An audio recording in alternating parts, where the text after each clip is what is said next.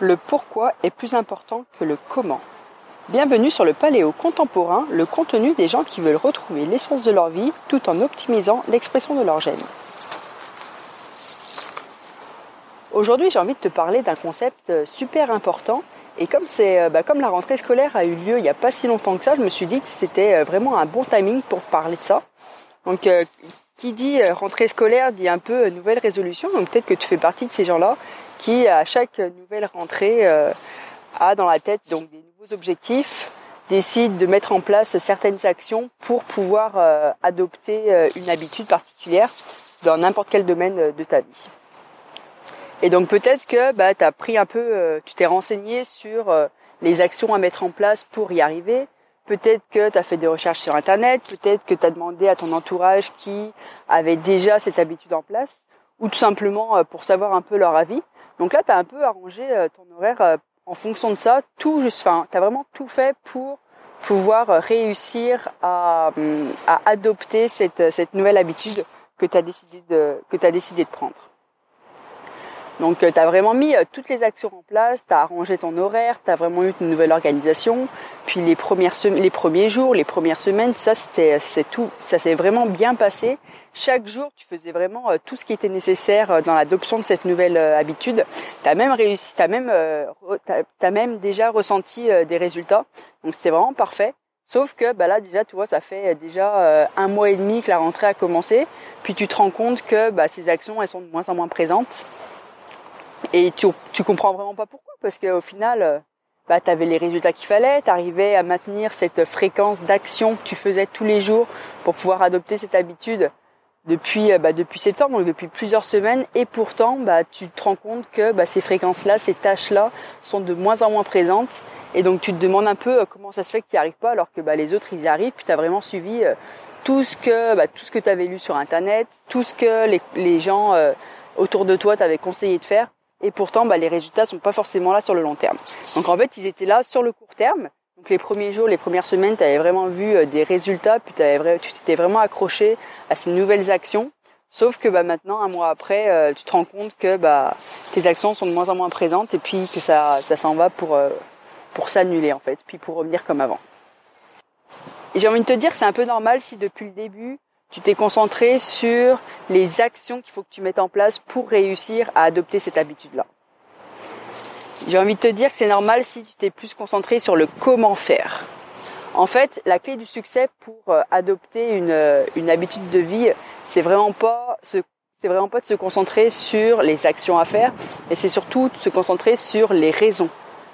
Pourquoi on veut mettre ça en place? C'est quoi les raisons qui nous poussent à adopter cette habitude de vie?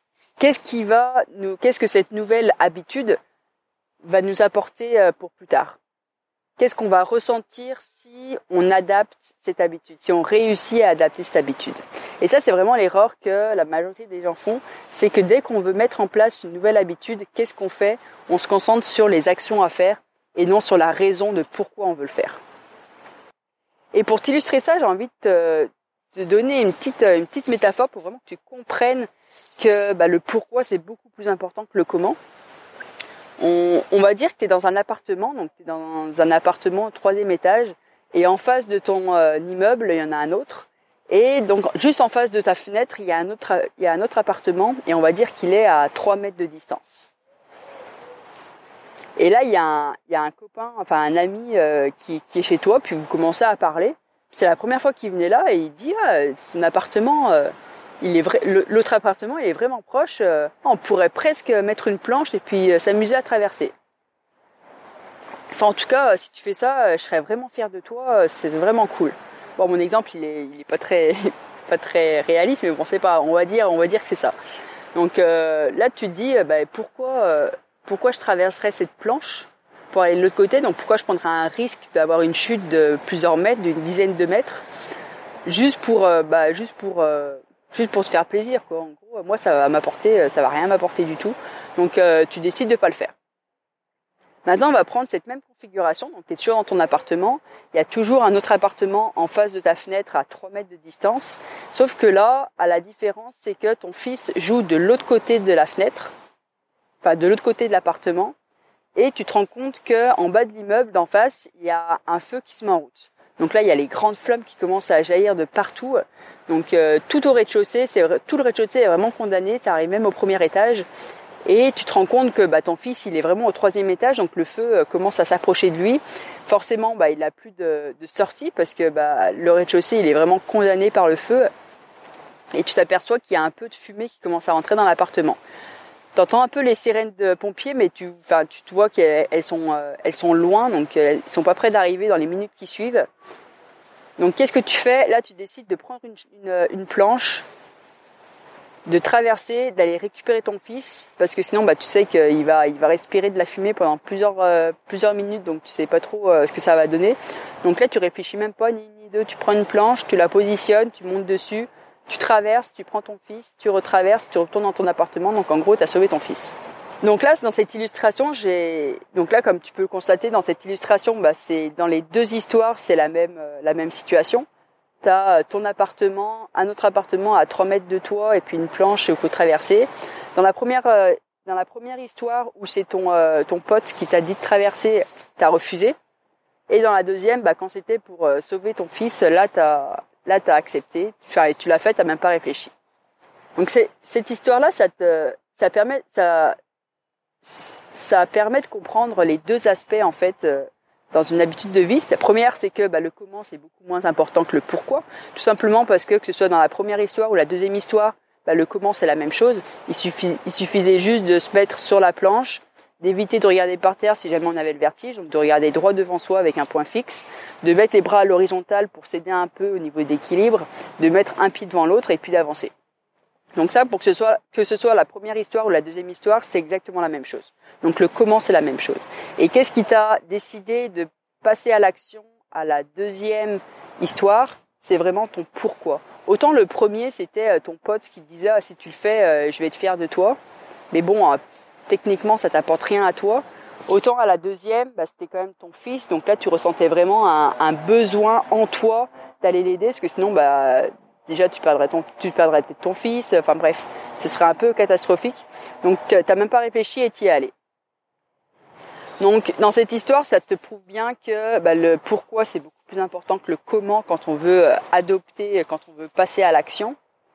Et il y a, ça te dit aussi qu'il y a plusieurs sortes de pourquoi. Autant le premier pourquoi, donc quand c'était quelque chose un peu à l'extérieur de toi, bah tu tu passais pas à l'action, alors que bah, la deuxième euh, histoire, quand ça touchait toi directement, là tu passais directement à l'action et tu, tu cherchais même pas à comprendre. Donc euh, grâce à ça, bah, c'est parfait pour une transition pour te dire qu'en fait il y a deux sortes de motivation.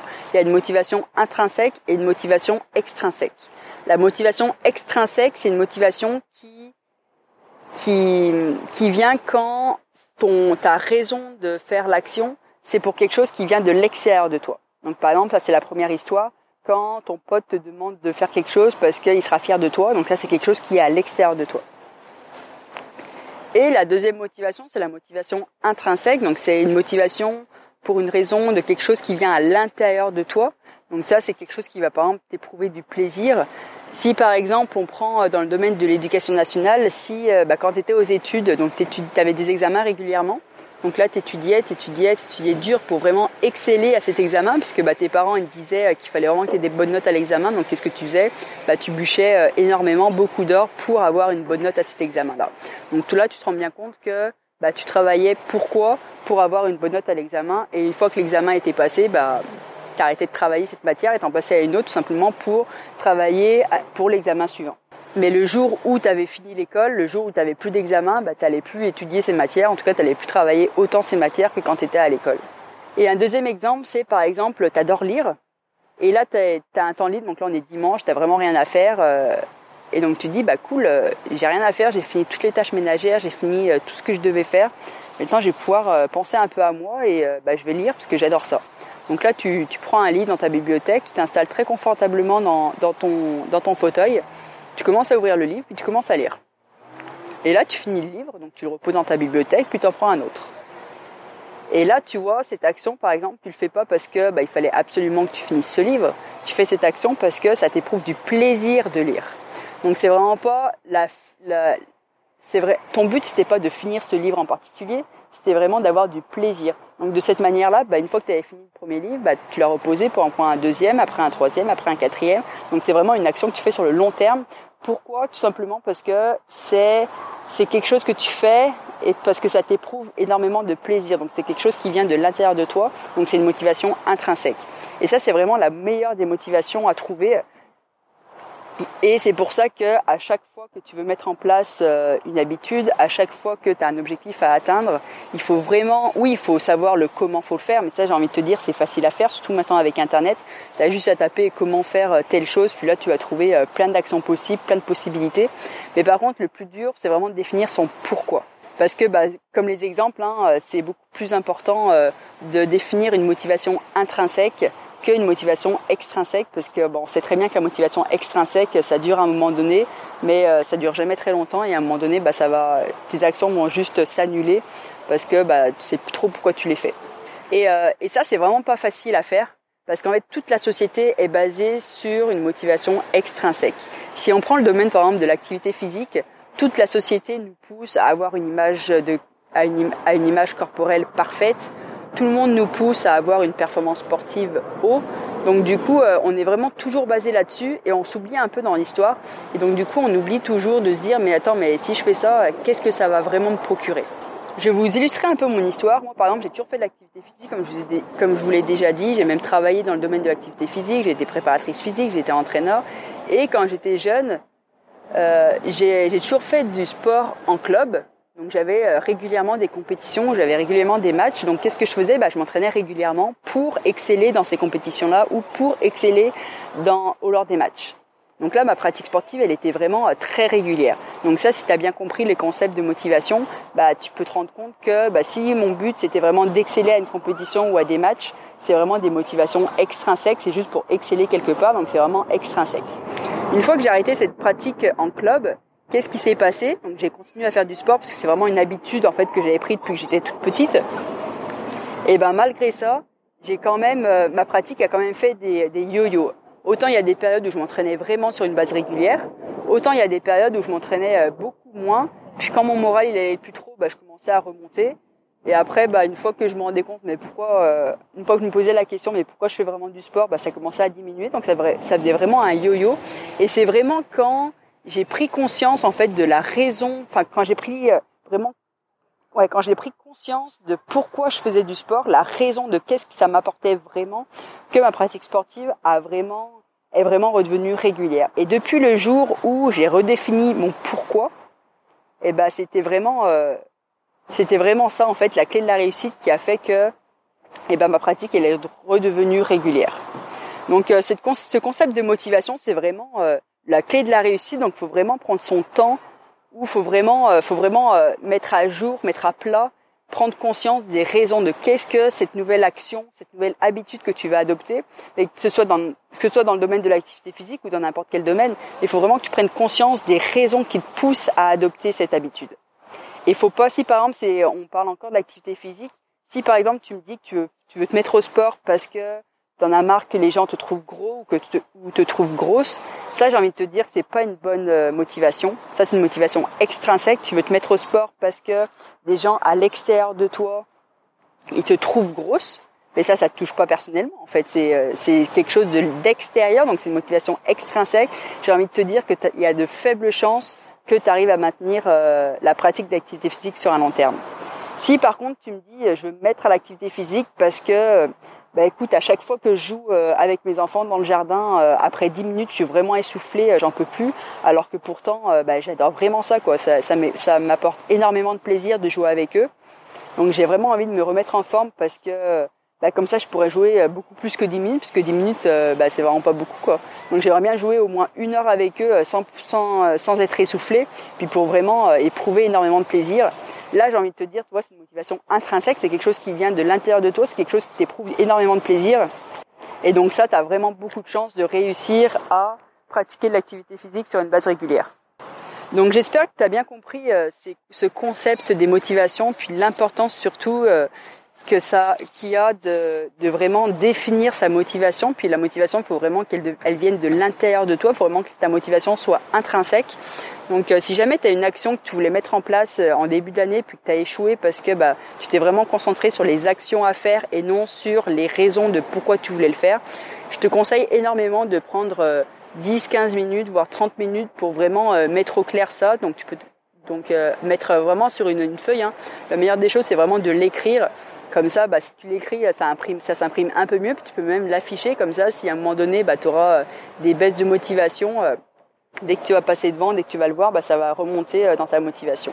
Parce que ça ne veut, veut pas dire que bah, le jour où tu auras, euh, auras, trouvé ta motivation intrinsèque, ça ne veut pas dire que tout sera facile et que tu vas y arriver du premier coup. Hein. Tu auras quand même des hauts et des bas, mais j'ai envie de te dire, dès que tu vas repenser à ta propre, à ta vraie motivation, aux raisons qui, aux choses que ça va vraiment t'apporter si tu arrives à avoir, euh, si tu si à adopter cette habitude, bah, tu vas vraiment, enfin ton, ta motivation va refaire un bout, mais là tu vas vite remonter dans ta, dans ta fréquence, et donc tu vas vraiment euh, réussir à remettre en place tes actions que tu avais, euh, avais diminuées, peut-être par un manque de motivation, ou par un manque de mental, ou par une mauvaise humeur, peut-être un temps qui est un peu gris, donc du coup on est moins motivé. Donc euh, juste le fait de l'écrire et de le voir régulièrement, c'est vraiment des actions permettent de, maintenir toujours tes actions sur le long terme. Donc je vais te laisser là-dessus. Euh, je te laisse réfléchir là-dessus. Je te souhaite euh, une excellente journée. Je te dis à bientôt. Et surtout, n'oublie pas, retrouver l'essence, c'est un vrai jeu d'enfant.